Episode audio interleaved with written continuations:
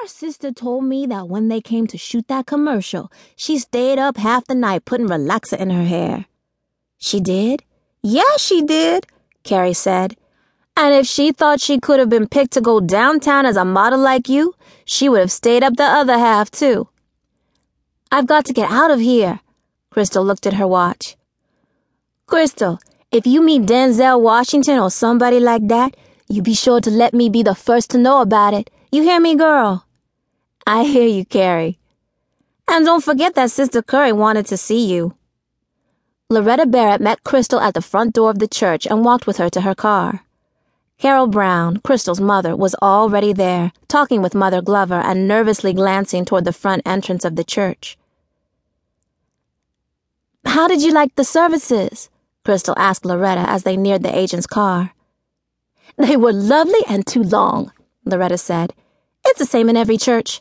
They're like football games. You can never tell when one of them ends and the next one begins. Child, you sure are growing. Mother Glover put her hand on Crystal's shoulder.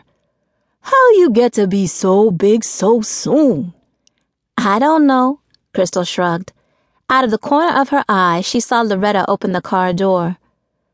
How you doing in school? Mother Glover tilted her head sideways and looked at Crystal. You still getting them A's and B's? Yes, ma'am, Crystal said, knowing that her grades were mostly C's. Well, you just keep on getting them, Mother Glover said. Honey, I'm not going down to the studio with you today, Carol Brown said to her daughter.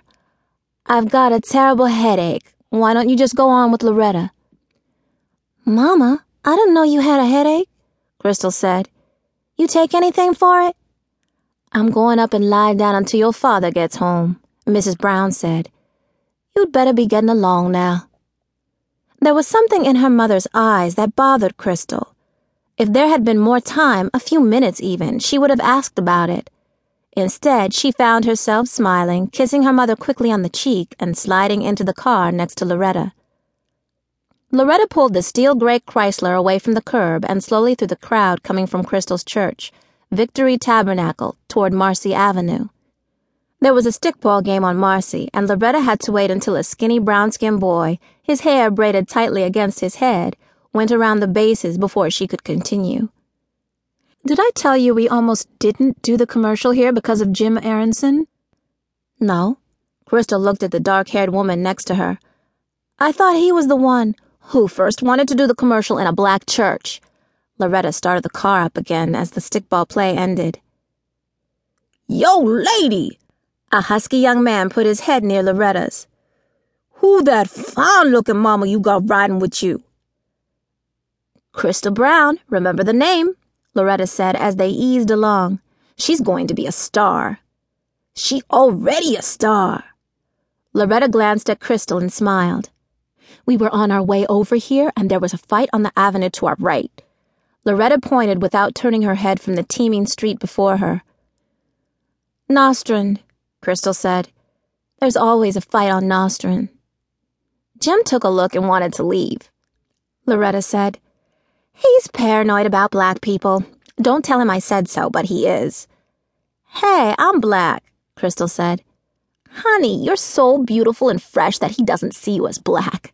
Also, your eyes are a little Asian. I think he sees you as more exotic than anything else, Loretta said. When we were shooting the fried chicken commercial, he told the photographer to stay away from you. You know, he wanted more ethnic types. But afterwards, he came over to me and asked me to find out who you were. Two young men in baggy jeans crossed in front of the car when they reached Fulton Street. They looked from Loretta to Crystal and back again before going on their way. Mama has a headache, Crystal said. I guess she told you? Nope. Loretta patted Crystal on the leg. I told her. Come again? You've been working with me for almost six months, Loretta said. And your mother has been coming to every session.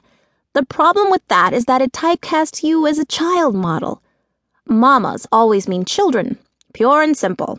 I think it's okay for your mother to come along some of the time, but not when you're going to meet somebody like Jerry Goodwin. What's he like? He's good, Loretta said. He makes things happen. He can create. You take your